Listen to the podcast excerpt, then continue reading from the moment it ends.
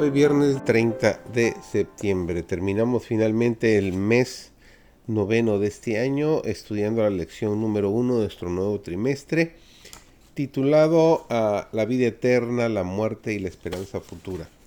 Nuestro título de esta ah, semana nos está dejando enormes enseñanzas las cuales podemos poner en práctica cada día en lo que es nuestra vida cristiana. El título ha sido Una rebelión en un mundo perfecto. La revelación que Dios hace de sí mismo en las escrituras descarta cualquier posibilidad de que Él sea el responsable del origen y la existencia del mal. Por su propia naturaleza se nos dice que Dios es santo, nos dice Isaías 6, el capítulo 6 y el versículo 3 que es bueno, nos dice Salmo 100, el, versículo 5, y que no puede ser tentado por el mal, ni él tienta a nadie, nos dice Santiago 1.13. Si el mal viniera de Dios, como proponen algunos filósofos, entonces no podríamos confiar en él. Pero al igual que el rey David, podemos orar con plena confianza. No temo peligro alguno porque tú estás a mi lado, dice Salmo 23, el versículo 4. La Biblia completa nos presenta el conflicto cósmico histórico que se está desarrollando entre Dios y el bien por un lado y Satanás y el mal por el otro. Esta lucha es evidencia claramente, por ejemplo, en la historia de Job, en el caso del sumo sacerdote Josué, en las tentaciones de Jesús en el desierto, afirmar que Dios es la fuente del mal es negar la realidad de este conflicto y contradecir las enseñanzas bíblicas sobre las naturalezas contrastantes de Dios y del mal.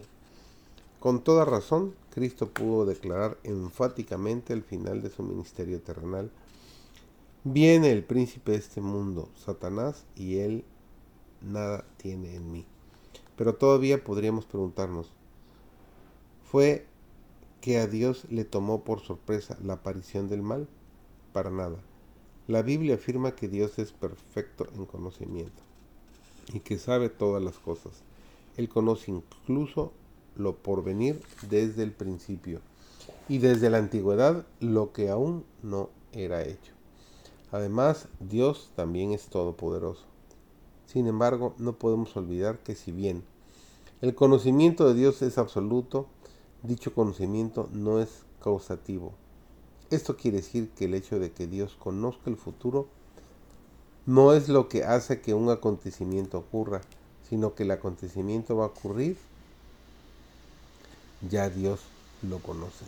Ahora, si Dios es todopoderoso y por supuesto sabía que Lucifer y un tercio de los ángeles celestiales terminarían revelándose, ¿por qué los creó entonces? Tratemos de responder esta pregunta. Para eso debemos reconocer que nos enfrentamos a un misterio que va más allá de nuestras capacidades cognitivas. Aún así, hay algunos conceptos básicos que debemos tener en cuenta. En primer lugar, Dios es amor. Y el amor no puede existir aislado, se debe expresar a otros que puedan responder a él. Pero la respuesta solo puede provenir de seres receptivos creados con libre albedrío. Mientras el libre albedrío deja la relación abierta a la posibilidad de deslealtad, el amor siempre está dispuesto a enfrentar ese riesgo. En segundo lugar, que el amor de Dios es incondicional, imparcial y completamente libre de favoritismos y se extiende incluso a los propios enemigos. Y en tercer lugar, que el amor incondicional de Dios concibió un plan de salvación mucho más efectivo que el problema del mal mismo. Porque donde abundó el pecado, sobreabundó la gracia, nos dice Romanos 5:20. De esta forma, el amor infinito de Dios superó todos los riesgos que supuso otorgar libre albedrío a sus criaturas. Que esta enseñanza realmente la entendamos y crezca en nuestro corazón el amor de Dios continuamente. Que tengas un maravilloso día.